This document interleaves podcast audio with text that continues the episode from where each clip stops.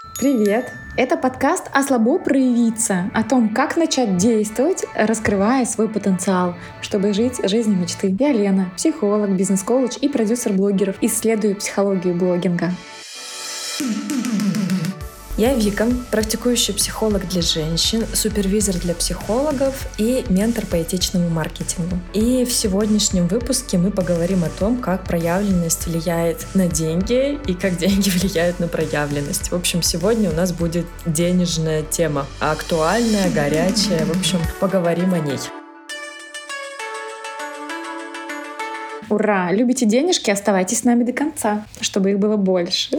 Вот мы прям до а, включения записи обсудили, что обычно мы общаемся с нашими а, слушателями, а сегодня решили поэкспериментировать и будем общаться один на один. И как будто вы просто с нами вместе в одной комнате находитесь, как будто у вас тоже в руке по чашечке чая. Послушайте разговор. Да, давай попробуем.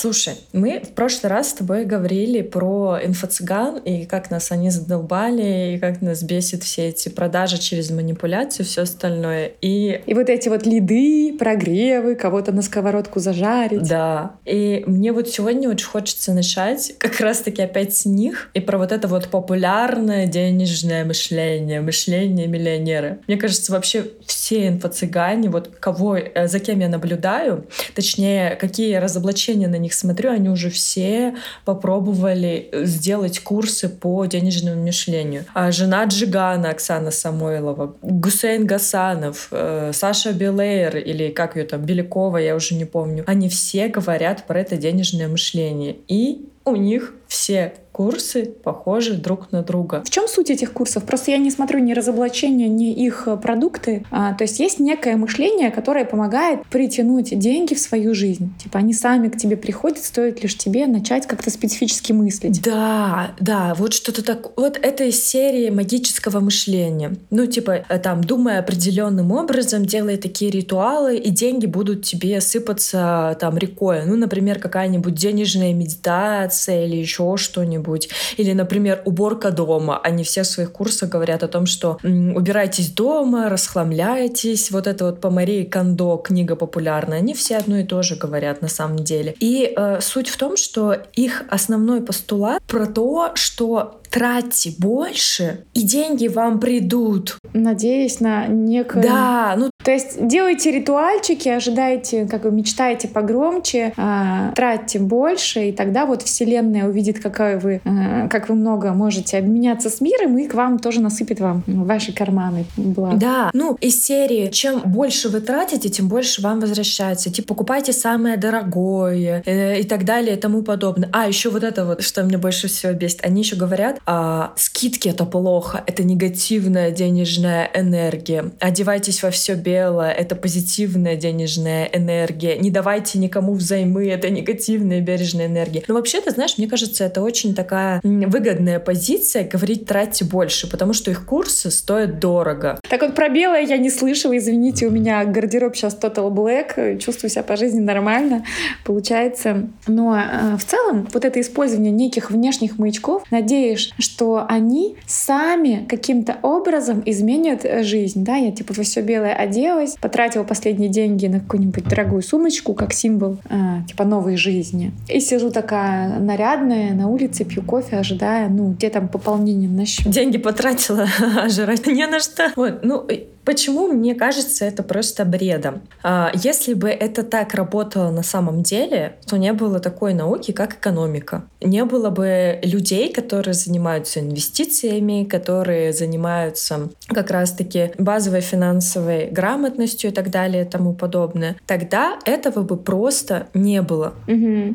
И почему этого так много? Наверное, это очень хорошо все продается. То есть ты должен просто каким-то специфическим образом внутри себя провести работу, которую никто никак не оценит, не осудит, у которой не может быть негативных последствий. А, и очень много тогда надежд на эту вот какие-то внутренние да, диалоги, какие-то мысли, формы, как будто они задействуют реальность. Ты представляешь, сколько в этом веры в собственное всесилие? Ну это же такая таблетка. Слушай, Лена, это же вот прям э, волшебная таблетка. Вот я сейчас помедитирую, и деньги мне упадут на голову неожиданно. И это на самом деле круто ложится, особенно на российский менталитет, потому что давай вспомним. А сначала у нас всякие были там Кашпировские, вот эти все ребята в 80-х, в 90-х, они же прям заполонили. У нас, ну, реально, я помню, как у меня бабушка с дедушкой заряжала а, банки с водой возле телевизора. Это сейчас мы на них смотрим, да, как бы вспоминаем про это и смеемся. Но ведь вместо Кашпировского, там, не знаю, Ванги, кто там еще был, э, ну, заняли вот эти инфо-цыгане. Они говорят, окей. Слушай, да. А знаешь, единственное, вот хочется предложить тут, провести некую аналогию, почему тогда это явление настолько широко было, вот эти всякие кашпировские, э, во время позднего Советского Союза люди понимали, что то, что транслируется в медиа, абсолютно никак не связано с жизнью. И есть какая-то другая правда, до которой надо самому достучаться, дойти. То есть за чем-то очевидным нужно заметить какие-то другие собственные собственные смыслы, как-то их интерпретировать. И получается вот это а, разделение того, что есть какой-то другой смысл, какой-то, а, ну, на нем строится вся конспирология. И, возможно, схожие процессы идут и сейчас. То есть все, что мы там замечаем, транслируется в официальных медиа, вообще зачастую очень далеко от жизни, то есть те интерпретации никак не связаны с тем, что человек видит за окном. Типа там экономика наша растет и стойкая, а ты там за окном смотришь, блин, 30 лет асфальт никто не менял, по этим дырам я каждый день езжу. Странно. И опять вот эта волна, когда ты вовлекаешься не в какую-то реальную жизнь, а когда ты идешь искать за какими-то очевидными вещами скрытый смысл и верить во что-то другое, потаенное, за этим стоящее. Там.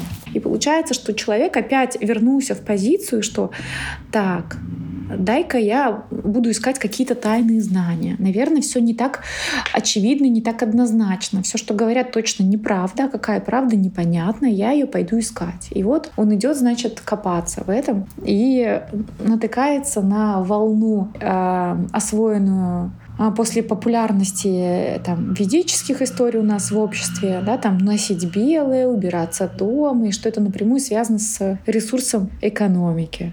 Ну а мы, как психологи, мы замечаем, что прежде всего а, ну, как бы это очень забавно, это такая детская позиция, да, когда ты ожидаешь манны небесной, не пытаясь обменять ее на какую-то свою, на какую-то прикладную пользу для мира от себя.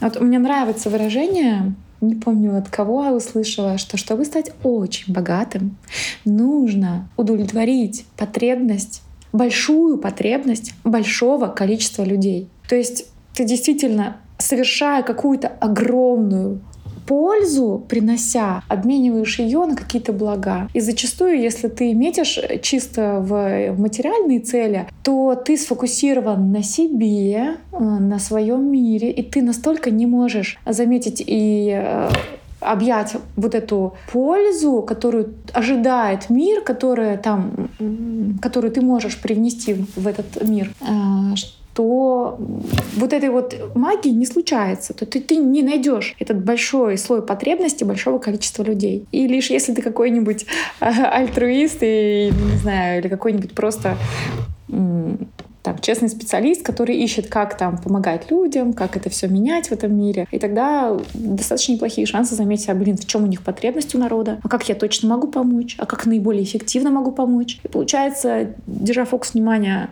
на том, как помочь, ты как будто гораздо больше помогаешь себе в этом. Ну, как минимум финансово. Да, подписываюсь под каждым словом. И еще знаешь, что мне кажется, вот куда попадают э, инфо-цыгане?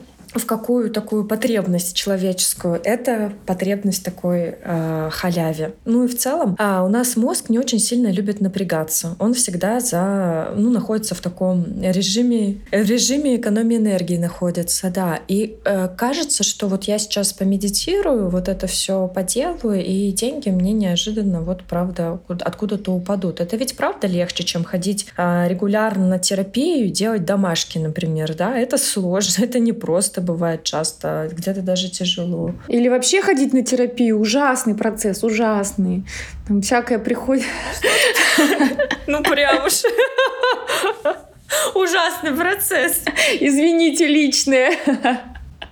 Ну а что, приятное, что ли, понимать э, свои паттерны, э, расширять какие-то варианты. Это всегда сложно, это всегда сопряжено с напряжением, затратой времени и сил. Я ж не спорю. Я, понимаете, я хочу, чтобы это было честно. Это правда. Я считаю, люди, которые ходят на терапию, они сверхгерои для меня. Мои клиенты — это ну, потрясающие люди. Ну как вы выдерживаете столько всего и не сдаетесь, и продолжаете, и, и работать и внутри терапии, и в жизни.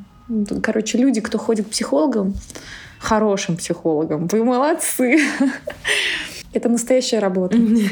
Да, это правда. Ну, еще знаешь, что мне хочется здесь упомянуть? Что в целом я не отрицаю вот всю вот эту историю, типа там помедитировать. Э, это все равно помогает как-то настроиться на определенные вещи. А, но здесь важно не забывать, что количество денег у нас в том числе зависит от наших действий. Если мы просто медитируем, но при этом ничего не делаем, чтобы как-то изменить наше мышление, не пробуем новое какое-то поведение, какие-то новые действия, не ищем какие-то пути, деньги, они не упадут с неба. А мне могут здесь возразить сторонники, например, то же самое Лена Блиновская из серии. Они говорят, ну вот я медитировал на марафоне, да, мне вот случилось там. А есть э, такая очень интересная особенность нашего мозга. Он видит связи там, где их даже нет. Где хочет видеть, там и видит. Да, Лен, вот даже если вспомнить эволюцию человеческую, да, почему так мозг э, видит связи там, где их нет? Потому что в первобытные времена первобытный человек шел, видел, э, травка колышется, он такой шел дальше, а из этой травки выпрыгивал там саблезубый тигр и съедал его. В следующий раз, когда его соплеменники шли, видели, что травка колышется, они такие, о, там может быть тигр, и они уходили. Но тигра там может и не быть, это может быть просто ветер. Поэтому наш мозг, он э, достраивает связи там, где их нет. И поэтому когда люди говорят, что «О, я помедитировал, и мне там капнули деньги на карту», это могут быть, правда, не взаимосвязанные вещи. Потому что основное правило науки говорит о том, что «после» не значит «вследствие». Ну, то есть, э, поэтому, ну, события, они просто бывают, идут друг за другом, но они могут быть не связаны. Поэтому вот люди, которые это не знают, ну, они верят. Ну, мне кажется, что это так. Ну, или которые не держат это в фокусе внимания.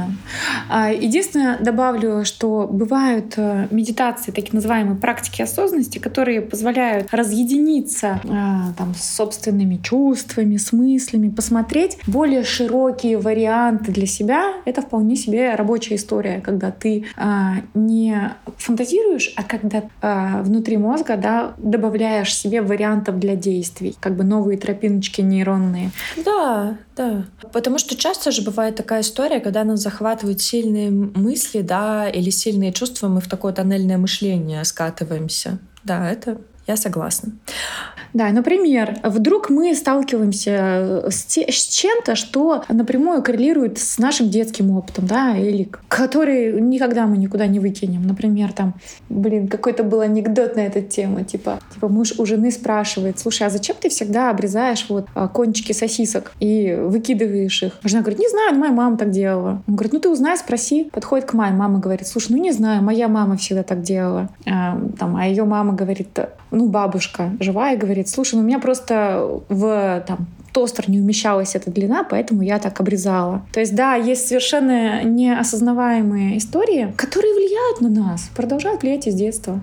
Есть что такие примеры? Да, давай тогда с тобой пойдем дальше. Мне кажется, мы как-то классно так перетекли плавно про влияние детского опыта на наше поведение и про то, как мы относимся к финансам. А, я летом делала вебинар э, про то, как выйти на 100 тысяч рублей в месяц как раз-таки. И у меня там был такой персонаж Маша. На ее примере я рассказывала, как э, на нас влияет наше детство. И вот эта Маша, она, в общем-то, неплохо зарабатывала, но она все деньги спускала на свои хочушки. То, все хочу, пятое, десятое. И вроде бы у нее заработок рос, но она как будто бы этого не ощущала. То есть регулярно ей где-то не хватало. Ну, еще она постоянно перерабатывала. Так вот, у этой Маши ее родители, они говорили, что что э, деньги, они должны зарабатываться таким тяжелым трудом, что это непросто, и она должна была всегда обосновывать, а, зачем ей нужны деньги. То есть ей не давали карманные деньги просто так. То есть она должна была обосновывать, зачем, почему и для чего. И теперь... Так, вот сейчас было больно. В смысле, кому-то просто так давали в детстве, да? Нет, ну бывает же, родители кому-то выделяют определенную сумму денег там на неделю или на месяц, а вот ей нужно было прямо обосновывать. А, и когда она выросла, она ну, усвоила четко, что э, хорошие люди зарабатывают деньги только тяжелым трудом, поэтому всегда перерабатывала, ей было там всегда тяжело, она там задерживалась на работе и так далее и тому подобное. А как только у нее появлялись деньги, как только она выросла, до них, так скажем, добралась, да, она без зазрения совести всегда все сливала на свои хочушки, потому что в детстве она была в таком сильном ограничении, потому что она росла в довольно-таки небогатой семье, да, и понятно, про финансовую грамотность там тоже никто не знал.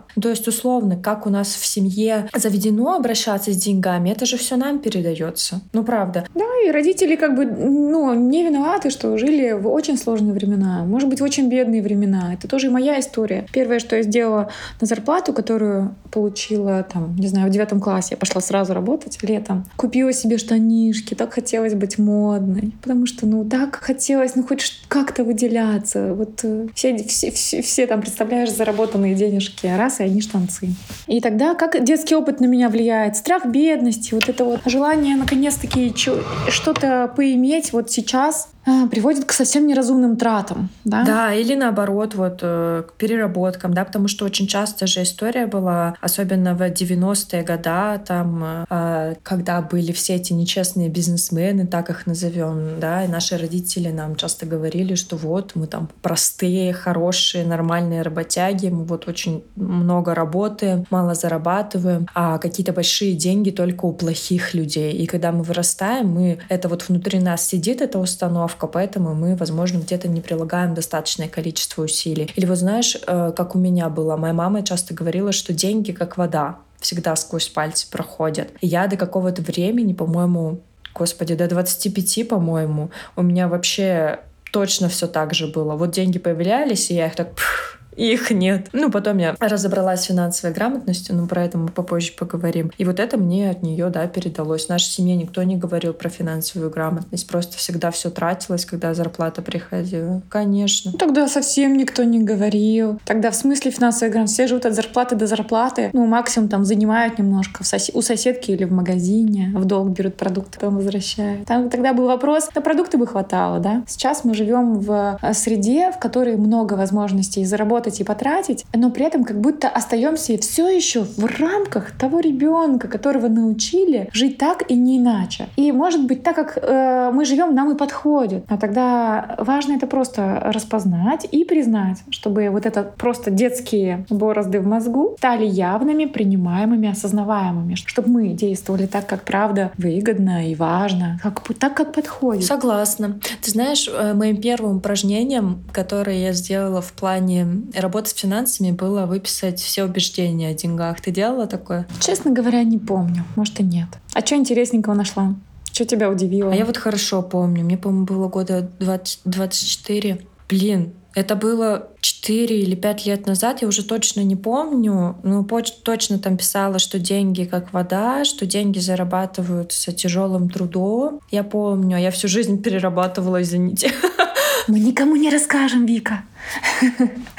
Это Маша, она немножечко про меня чуть-чуть. Совсем. Не для меня это было очень интересно. И э, для меня это было очень интересно. Я помню, я тогда села, я, по-моему, тогда сходила на какой-то мастер-класс к психологу. Да, на какой-то... А, я на тренинг сходила тогда со своим парнем тогда. Тогда это еще был не мой муж, а мой парень. Мы сходили, я помню, я потом после него села и просто все выписала, и было довольно-таки интересно, правда. Э, и еще я там писала, что продажи — это зло, а что моя профессия — это что-то такое особенное, что психолог должен в первую очередь помогать людям. Вот я сейчас начала говорить, я прям вспоминать начала. Вот я помню. Я считала, что психолог должен помогать людям, а помощь должна быть либо бесплатной, либо э, такой минимальный. Я помню, тогда у меня было... Я в час э, работала за 1600.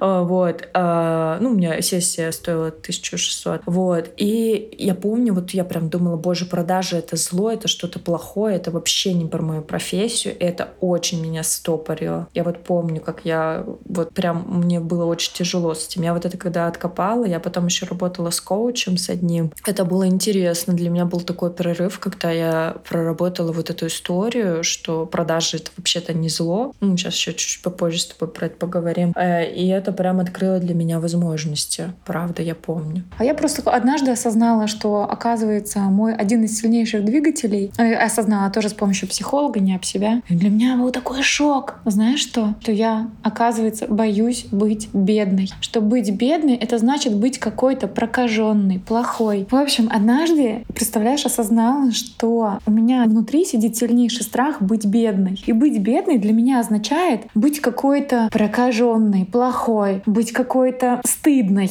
для самой себя. То есть быть бедной для меня было настолько непримиримо дискомфортным чувством, что оно меня жестко толкало вперед. Ой, куда только не толкало.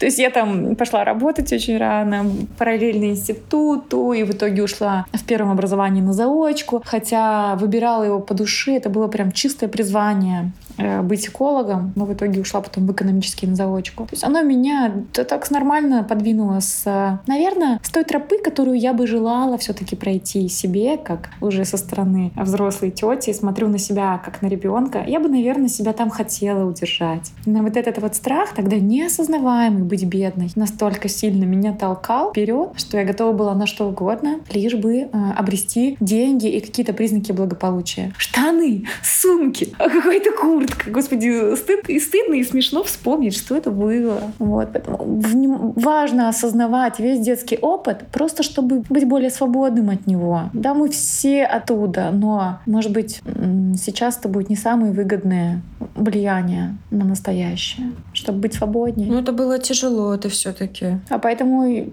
любите себя, берите листик, садите, пишите, что думаете вообще про деньги. А, просто пишите, пишите, пишите, и наконец-таки вы, вы вылезут то, что вы слышали в детстве и от каких-нибудь богатых, э, важных э, дедушек, которые вам не скажут, как они помогали людям, но которые скажут, я всю жизнь экономил, сынок или доченька. Так обрел свое состояние. В общем, вытаскивайте все на свет. Кстати, кстати, кстати, я вспомнила очень важное э, уточнение. Позитивные ведь установки — это тоже не ок. Например, когда часто люди говорят, деньги — это ресурс, а, не знаю, деньги — это возможности, например. Расшифруй, почему не ок? Почему не ок? Смотри, а, когда мы э, упираемся в это, деньги — это ресурсы, деньги — это возможности, это вообще здорово, с одной стороны, но с другой стороны, если мы видим эти ресурсы и возможности только в деньгах и больше ни в чем другом, это тоже нас может ограничивать. А часто люди бывают оста- остаются без денег, например, и такие, ну все, я больше не знаю, что делать, не знаю, куда идти, не знаю, как заработать, все, я не могу, например, вот часто бывает так, что вот, типа, вот,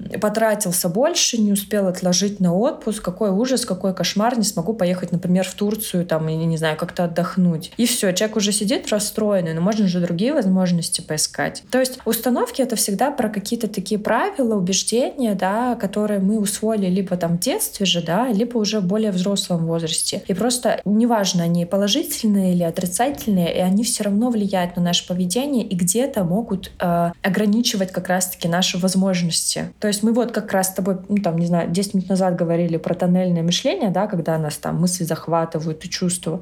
Ну то же самое же. Ну, конечно, согласна. На все, что ограничивает э, все зло. Положите позитивные, негативные установки, неважно что. Если это не осознаваемое, а нечто, что захватывает и влияет, то оно обездвиживает зачастую и ну, вредит, действительно. Поэтому все, что помните, все выписывайте. И слушай, давай теперь перейдем к следующему блоку, еще поговорим про самопрезентацию, проявленность, продажи и деньги. Давай, давай. Получается, вот человек сел, выписал все свои установки, понял, ага, продавать что, может и неплохо, да? Может это вообще спорно? Ну, в общем, пришел к следующему вопросу. Что тогда со всем этим делать? По поводу продаж, давай отдельно я скажу, это моя любимая тема Я когда работаю с коллегами, с психологами или с клиентами, у них часто вот эта вот история а, проскальзывает, что продажа — это зло, и э, манипуляции, навязывание. И они, с одной стороны, правы, потому что этого в последнее время было очень много, правда. Только сейчас совсем недавно ну, начинается ну, такая сказать мода на этичный, экологичный маркетинг, да, про который мы с тобой в прошлый раз говорили. Я здесь, я здесь очень люблю говорить, что продажи — это не зло,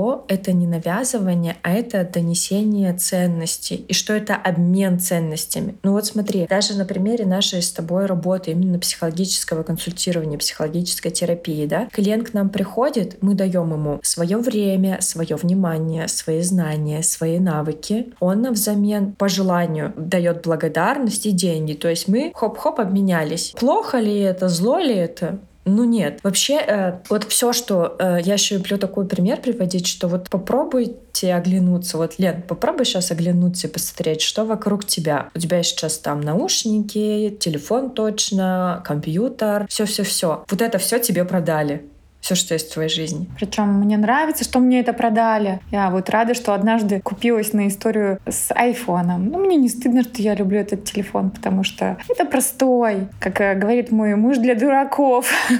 Ну и что? Мне удобно. А мне вот э, не надо, чтобы мой мозг напрягался. Мне нужно, чтобы было все интуитивно понятно. Я действительно довольна. Действительно, абсолютно все, что есть вокруг, продали. Просто здесь как будто в этой истории есть две составляющие. Тебе продают, а ты покупаешь. И тогда, когда ты покупаешь, поступаешь, а, ты чувствуешь, ты должен достаточно хорошо знать себя, чтобы оставаться устойчивым в этом знании, понимать, что тебе подходит, а что нет. И чтобы вот эти вот там страхи упущенных возможностей и всего остального, а, чтобы понимать, да, окей, я обмениваю там свои деньги на этот телефон, который, а, может быть, я переплачиваю за бренд, но я делаю это осознанно, потому что мне подходит эта оперативка, мне удобно все синхронизировать и сохранять там работу в Инстаграме Инстаграм в том же. Более приятно. Вот по поводу самой презентации, это же тоже своего рода продажа, да? Вот даже лю- люди, которые хотят, например, повышения, они приходят к своему начальнику и аргументируют ему, почему они достойны повышения и достойны более высокой заработной платы. Это же тоже своего рода продажа. Поэтому мне кажется, что эм, если у нас есть какие-то эм, негативные установки по поводу продаж, расти в доходе мы, правда, не сможем. Но это нереально. Неважно, мы работаем на, в найме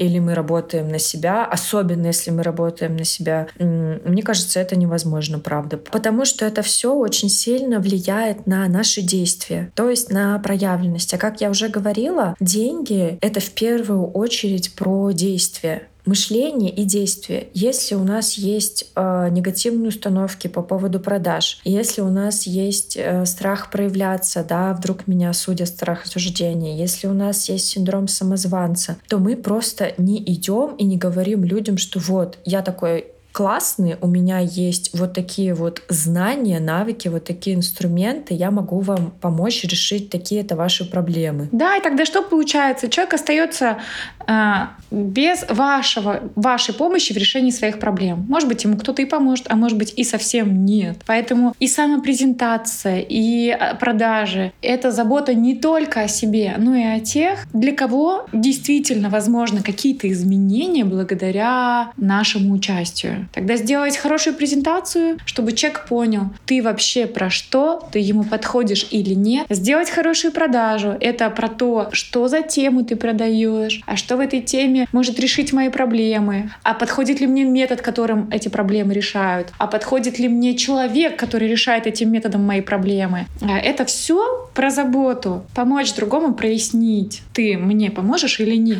Да, полностью, полностью с тобой согласна. Поэтому, мне кажется, психология психология, это же не психология, все, что там вокруг нее, эзотерика. Мне кажется, это тоже важно. Все равно так или иначе это помогает посмотреть на себя со стороны. Не все что-то, может быть, нам и вредит, например, вот эти вот убеждения серии э, «тратьте больше, и к вам больше вернется», да, как я уже говорила, что э, если бы это так работало, тогда бы не было экономики, так, таких понятий, как инфляция, ключевая ставка и так далее и тому подобное. Все бы тогда больше тратили и больше получали. Ну и в любом случае, эти курсы так много людей покупают, что уже точно было бы куча-куча богатых людей, которые это все тратят, и это, ну, значит, значит, где-то есть подвох. Странно. Странно, да?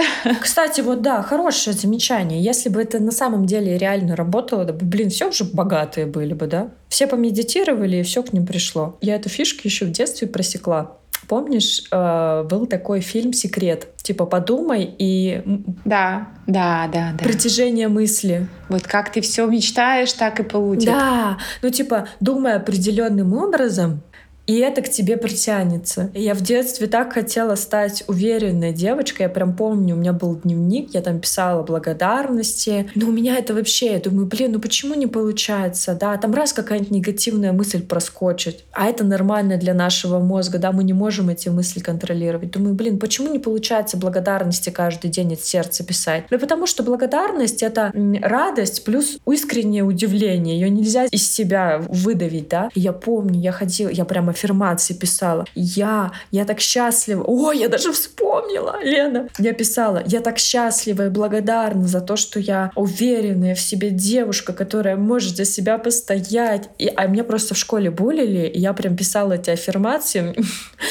Ничего не получалось. Вот. Я думаю, блин, ну почему не работает? Значит, я как-то неправильно, в общем, думаю об этом. Нужно как-то вот еще прилагать усилия. Я прям помню, я года два или три этим занималась, сейчас так пересмотрю фильм «Секрет», вдохновлюсь, иду писать благодарности, еще что-то, еще что-то. Думаю, ну вот, вот, скоро я стану счастливой, уверенной. И опять нет, и опять нет. Потом я, конечно, бросила. А вот когда я пришла в психологию профессиональную, да, а, Тогда я поняла, почему так не работает, конечно же. Мы не можем контролировать свои мысли так же, как мы не можем контролировать биение нашего сердца. То есть ну, мозг живой, и пока он живой, нейроны э, всегда будут передавать по нему информацию. И негативные мысли будут, и позитивные, и нейтральные, и воспоминания, и воображение, и все что угодно. Поэтому это все, конечно, не очень хорошо работает. Важно это замечать и понимать, как это влияет, и выбирать, поддаваться этому влиянию или менять его на что-то что-то другое. Не душно мы с тобой? Ну-ка, друзья, напишите нам, как вам наш подкаст? Душно ли или вам нормально заходит? Ставьте нам, пожалуйста, оценочки, да. Нам это очень приятно, это помогает нашему подкасту развиваться. Ну, получается, что, окей, вот мы себя продали, сам презентовали из состояния взрослых. Установки детские нашли. да. Установки детские нашли, вот мы взрослые, изучили финансовое планирование. А, или еще не изучили. Нет, это мы нашли установки и поняли, что продавать себя не стыдно, что это нормальная позиция взрослого человека. И тогда идем дальше строить здоровые отношения с деньгами, да? Это для меня знаешь про что? Вот про здоровые отношения с деньгами. Это про чувство меры без крайности. Вот инфо-цыгане говорят, покупайте все дорогое самое, тратьте все, да. А есть это одна крайность, а есть другая крайность. Буду все экономить, буду ничего ну, себе не позволять. Это две крайности. А я, знаешь, а, больше подхожу к этому делу с чувством меры, скажем так когда э, можно вести учет расходов и доходов, потому что сколько бы мы ни зарабатывали, без финансовой грамотности мы будем все тратить всегда под ноль. Но это правда так. Тогда будет ощущение, что деньги как вода. Если мы не считаем свои деньги, если мы не планируем траты, тогда нет чувства контроля и нет понимания, а вообще куда мне стоит тратить деньги, а куда нет. Потому что бывает так, что э, вот, например, ведешь учет э, Э, доходов, расходов смотришь, например, за месяц, вот такую-то уже сумму потратила и думаешь, в принципе,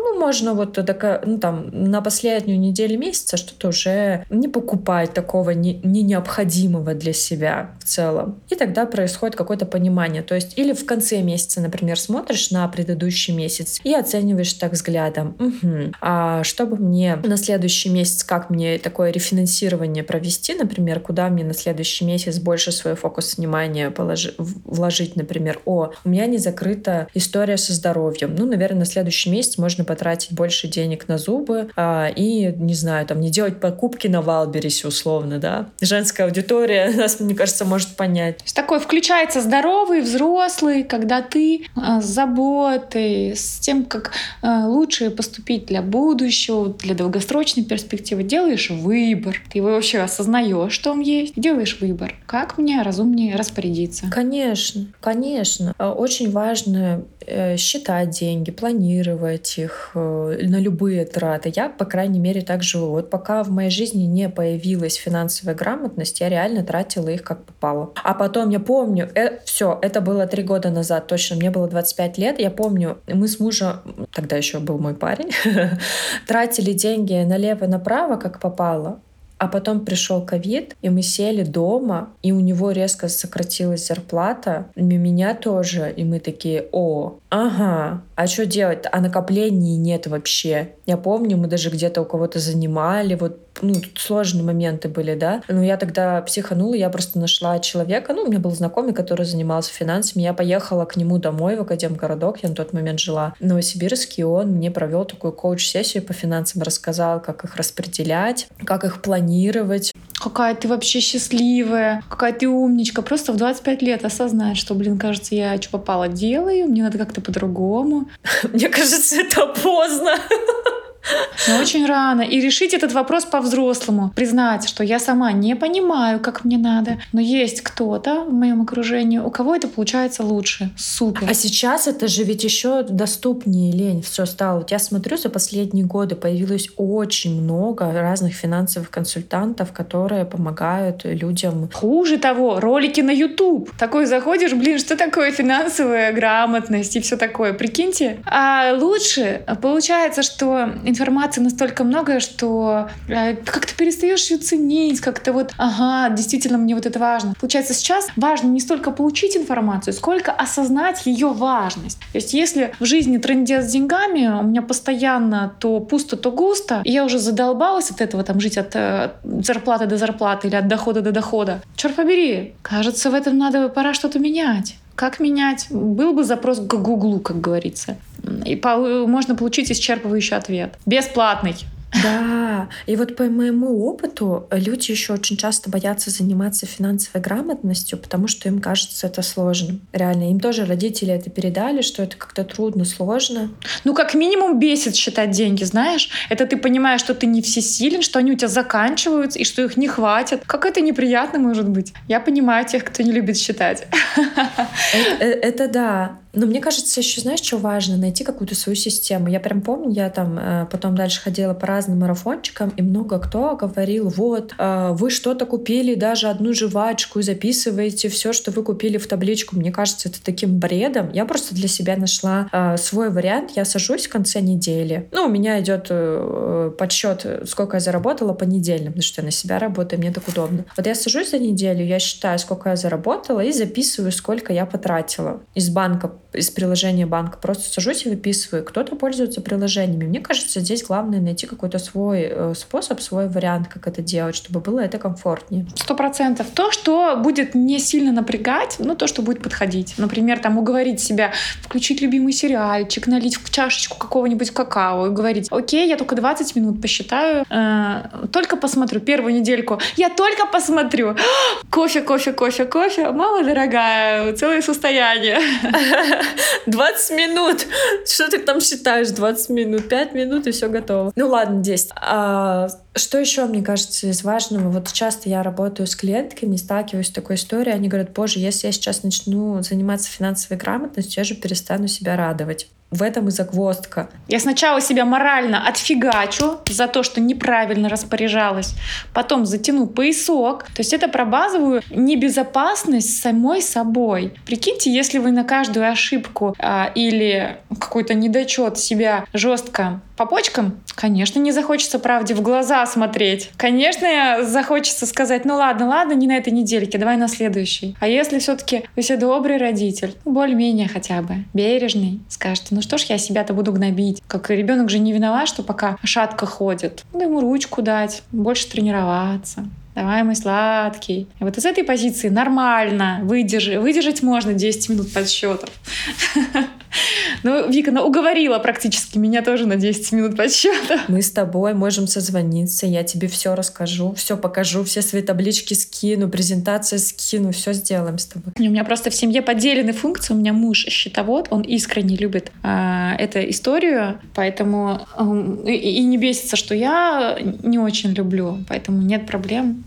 У меня делегировано, назовем так. А, ну ладно. У нас можем так, что он свое считает, я свое считаю. У нас э, вот так. А Смотри, я еще закончу мысль по поводу э, опасения многих, что вот если я начну считать, то все, э, я, значит, себя буду ограничивать. Но здесь же тоже, ну, как бы адекватный подход. 10% мы можем откладывать на подушку безопасности, да, а какой-то 10% а на себя, не знаю, на свои хотелки, например, а остальное бюджет распределять, например, на следующий месяц. Там разный подход, да, можно вообще сесть, подумать, что для меня важно. Развитие, шмотки, помощь родителям, подушка безопасности, благотворительность. Сесть, посчитать и буквально там разделить на конвертики. Ну, или внутри счетов поделить копилочки, куда сколько отходит, и сделать это. Сделать это в первую очередь. Как говорится, сначала заплати себе. Отложил на счет накопления, потом отложил на какие-то самые важные истории. И пошел смело, выделил сумму на всякую фигню и пф, пустил без зазрения совести. Но мы, конечно же, не берем в расчет историю, когда, например, люди живут в глубинке, да, получает 30 рублей в месяц, у них ипотека, например, три ребенка, это правда, конечно, тяжело. Э, это другая совсем история, поэтому... Очень грустно сейчас стало. Я очень хорошо знаю эту жизнь изнутри, когда тебе действительно просто не хватает на еду, на какую-то базовую, элементарные вещи. И здесь нет иного пути, кроме как по чуть-чуть вкладываться в образование и искать возможности в онлайне. Потому что если ты живешь в ситуации, в контексте, который тебе не дает возможности, слава богу, сейчас есть хотя бы гипотетическая вероятность того, что ты это можешь найти в онлайне. И вы тоже окей, если сейчас прям бедно, то это все нормально и не страшно. Себя за это можно не бить. Даже если сейчас не хватает денег, чтобы дожить от зарплаты до зарплаты, окей. Моя позиция вкладываться в образование, в развитие. То, что твердые навыки, с помощью которых можно помочь другим. И вот на этом можно продвинуться в расширении заработка. Финансовая грамотность, как ты сказала, все есть на YouTube бесплатно. Психолога того же самого можно за недорого найти онлайн тоже. Есть всякие сервисы по подбору специалистов, можно и найти за полторы тысячи рублей там, и может быть даже меньше. Есть же психологи, которые только начинают свою практику. Поэтому это все лучше, чем э, ничего не делать. Нет, ну, как бы, если... Да, чем закрыть глаза и сказать, боюсь, боюсь, мамочки, не хочу туда смотреть, ничего не знаю, ничего не вижу. Э, куплю лучше себе вкусный кофеечек на последние деньги и расслаблюсь немножко. Ну, как бы все, все. Мы все выросли, мы уже все взрослые, сами себе мамы, папы. Пора выбирать более подходящий, выгодный путь. Иногда это кофеечек, а иногда и отложить на на черный день. Да. А, давай тогда подытожим. Про здоровые отношения с деньгами — это когда мы изучаем свои ограничения в виде детского опыта, в виде установок, все это смотрим, да, возможно, у нас там синдром самозванца, страх проявляться, еще что-то, еще что-то, это тоже влияет на наше поведение. И э, при всем при этом мы изучаем финансовую грамотность и ищем другие возможности, больше проявляемся, потому что выйти на новый уровень в финансах — это значит начать действовать по-другому. Да, это всегда нелегко. Найти в себе сочувствие, найти в себе э, поддержку и опору. А, и вы есть у себя, нет никого другого, кто бы поддержал так, как можешь сам себя поддержать. Только ты знаешь, какие слова тебе действительно помогут, подбодрят, э, подействуют на тебя. Найти эти слова поддержки и выстроить ту траекторию, которая будет наиболее выгодна сейчас, доступна и выгодна. Блин, мне понравился сегодня выпуск, Вик. Как тебе, когда мы вдвоем общаемся? Не с кем-то со зрителями, а прямо вдвоем. Будем продолжать. Друзья, давайте обратную связь. Будем продолжать. Понравилось, понравилось. Давай, давай так оставим, да. Да, а, ставьте, пожалуйста, ваши оценки в том приложении, в котором вы слушаете. Если вы слушаете на Яндекс Музыке, то вы можете поставить сердечко нашему подкасту, добавить, тем самым добавив его в избранное. Если вы слушаете в Apple подкасте, то вы можете спуститься вниз и поставить оценку нашему подкасту, написать отзыв. Нам это очень-очень-очень-очень поможет в его продвижении. Спасибо, что были с, на, с нами. Услышимся в следующем выпуске. Спасибо, друзья. Пока-пока. До скорой связи. you